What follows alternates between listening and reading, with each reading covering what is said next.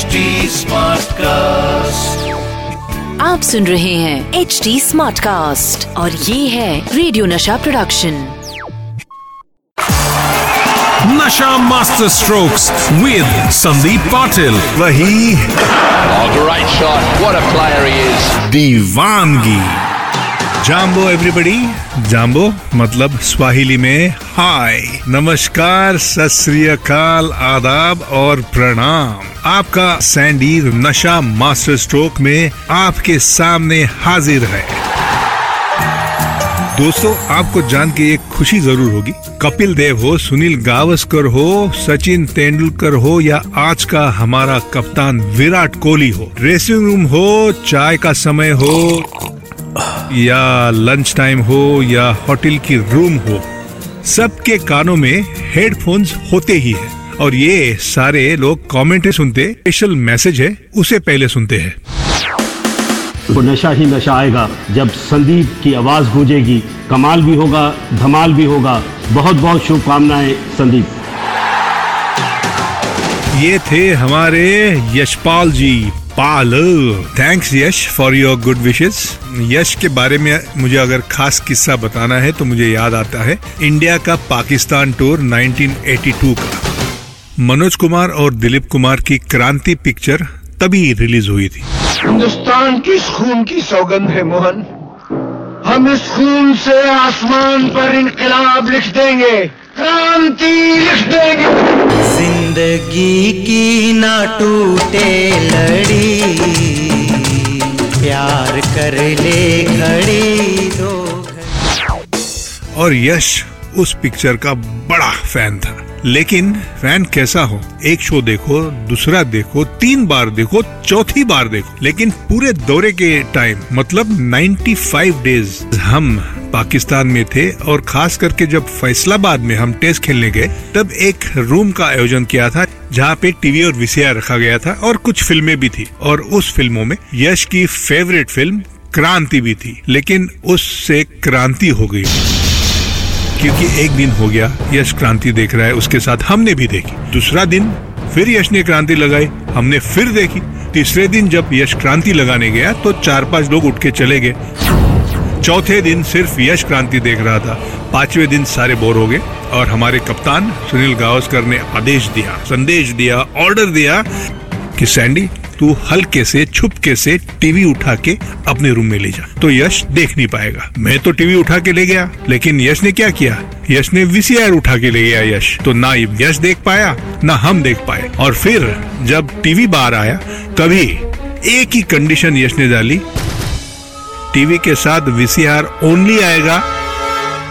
अगर आप मुझे इजाज़त दोगे, फिर से क्रांति देखने का। और अब हमारे आ रहे हैं सरदार जी प्यारे सरदार जी बलविंदर सिंह संधू जी। आइए हमारे सरदार जी को क्या कहना है मेरे बारे में? संदीप मैं बलविंदर संधू तुझे बहुत बहुत बधाई। नशा मास्टर स्ट्रोक पे all the best enjoy and have great fun thanks Ballu for your good wishes Ballu को हम गुणी सरदार बोलते हैं क्योंकि बिल्कुल गुणी है। अगर ज्ञान की ज़रूरत है किसी खिलाड़ी को या किसी भी शख्स को तो मेरी सलाह यही होगी कि आप बल्लू के पास तुरंत जाइएगा। आपको सही सलाह मिलेगी, लेकिन सलाह देने के बाद जो भी बल्लू कहा है, जो भी बल्लू ने कहा होगा, उसका एग्जैक्टली अपोजिट आप अर्थ निकालना, तभी वो सलाह सच निकलेगी। और मैं ये इसलिए कह रहा हूँ क्योंकि याद है 1984 जब भारतीय टीम पाकिस्तान दौरे के ऊपर जा रही थी तो हवाई जहाज़ में मेरी पत्नी दीपा बैठी थी और उसके बगल में हमारे बल्लू जी बैठे थे। और बल्लू जी को आदत है हाथ पढ़ने की, हाथ की रेखाएँ पढ़ने की और हाथ के रेखाएँ के बारे में बात करने की। कहाँ से क्या है हमारा बुल्लू ये पता नहीं, लेकिन शौक है। तो दीपा ने मस्ती मस्ती में अपना हाथ दिखाया। जब बल्लू पाजी ने दीपा का हाथ हाथ में लिया और हाथ की रेखाएँ पढ़ना शुरू किया तो सारी हमारी टीम आजू बाजू देखने आ गई और बल्लू ने शुरुआत की Deepa I am very sorry to say तो दीपा ने कहा, क्या हो गया? तो बल्लू ने कहा, बहुत ही बुरा समय आपके लिए है। तो दीपा बोला, अरे, अभी शादी हुई है, मैं तो बहुत खुश हूँ। मेरी परीक्षा भी हुई है फाइनल बीकॉम की एग्ज़ाम देके मैं आ रहा हूँ। इसी के तो बारे में मैं कहना चाह रहा हूँ। ये बल्लू का कहना था। तो दीपा में बोला क्या हुआ? हाथ के रेखा में क्या मेरा रिज़ल्ट लिखा हुआ है? तो बल्लू बोला कि हाँ आपने जो एग्ज़ाम दी है फाइनल बीकॉम की, उसमें आपको, मुझे नहीं लगता कुछ मिलेगा। मुझे लगता है आप फेल होंगे। तो हम लोग तो सब हंसने लगे। लेकिन दीपा काफ़ी नाराज़ हो गई और दीपा ने वापस पूछा कि क्या आपसे ये सच कह रहे हो कि मेरी मज़ाक कर रहे हो? तो बल्लू ने कहा कि मैं नहीं कुछ कह रहा, आपकी हाथ की रेखाएँ कह रही है। उसके बाद टूर तो हो गई टूर खत्म भी हो गई हम वापस भी लौट आए। लेकिन जब वापस लौट आए और जब रिज़ल्ट बाहर निकल आया तो दीपा फ़र्स्ट क्लास से पास हुई थी। और मैंने दीपा को बोला प्लीज़ फ़ोन उठाओ और बल्लू पाजी को फ़ोन करके बताओ कि आपकी हाथ की रेखाएँ जो थी वो आपने शायद आपके हाथ की रेखाएँ पढ़ी थी। आज आपके सामने मैं लेकर आने वाला हूँ मेरा और एक यार। उस 1983 टीम का बहुत ही अहम नशा मास्टर स्ट्रोक। का नाम है कीर्ति आज़ाद। आइए सुनते हैं कीर्ति ने क्या कहा है। Hi Sandeep, congratulations. Kick up a sandy storm. All the best from Kirti Azad.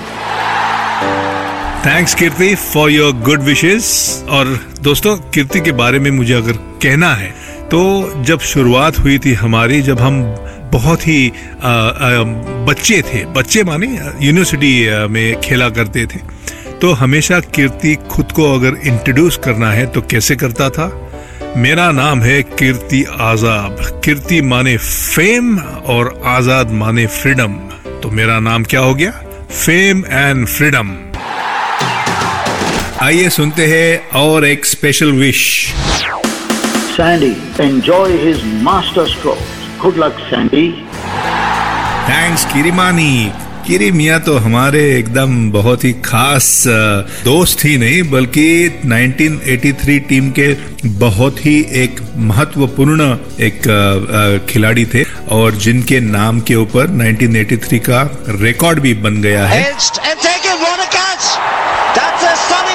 Highest catches in 1983 world cup का रिकॉर्ड किरमानी ने उस वर्ल्ड कप में बनाया है। तो मुबारक हो। फिर से मैं आपको मुबारकबाद देना चाहता हूँ, Kirimiya. And is always good to hear तो किरमानी देवानंद की बहुत ही अच्छी तरह से नकल उतारता है। मैं आशा करता हूँ कि कभी ना कभी पर्दे के ऊपर या टीवी के ऊपर किरमानी पेश होंगे। Not as wicket keeper Kirmani but as Dev Anand. आइए सुनते हैं एक बहुत ही सीनियर खिलाड़ी जो भारतीय क्रिकेट का ही नहीं बल्कि वर्ल्ड क्रिकेट का लेजेंड बना है। उसे क्या कहना है मेरे बारे में? अरे संदीप नए अवतार के लिए ढेर सारी शुभकामनाएँ और हो जाए एक ज़बरदस्त Sandy storm all the best thank you Sunil बहुत बहुत शुक्रिया। तुझ्याकडून काहीही ऐकायला मिळालं तुझ्याकडून पाठीवर थाप मिळाली तर खूप बरं वाटतं ये थे हमारे बहुत ही सीनियर खिलाड़ी हमारे अज़ीज़, हमारे बड़े भाई सुनील गावस्कर। मेरे मन में हमेशा एक प्रश्न रहा है। जब से मेरी प्रथम श्रेणी क्रिकेट में शुरुआत हुई, तब से लेके आखिरी मेरे इंटरनेशनल मैच तक, सुनील गावस्कर के साथ ड्रेसिंग रूम शेयर करना एक बात होती है। लेकिन सुनील गावस्कर के बाजू वाले सीट में ड्रेसिंग रूम में बैठना, ये तो बहुत ही बड़ी बात होती है। और कैसे ये चीज़ मेरे नसीब हुई, ये मुझे मालूम नहीं। शायद सुनील गावस्कर को ही पूछना पड़ेगा। लेकिन कई बार ये सवाल जब सुनील से उठाया गया था तो सुनील ने यही रिप्लाई दिया था कि मैं चाहता था कि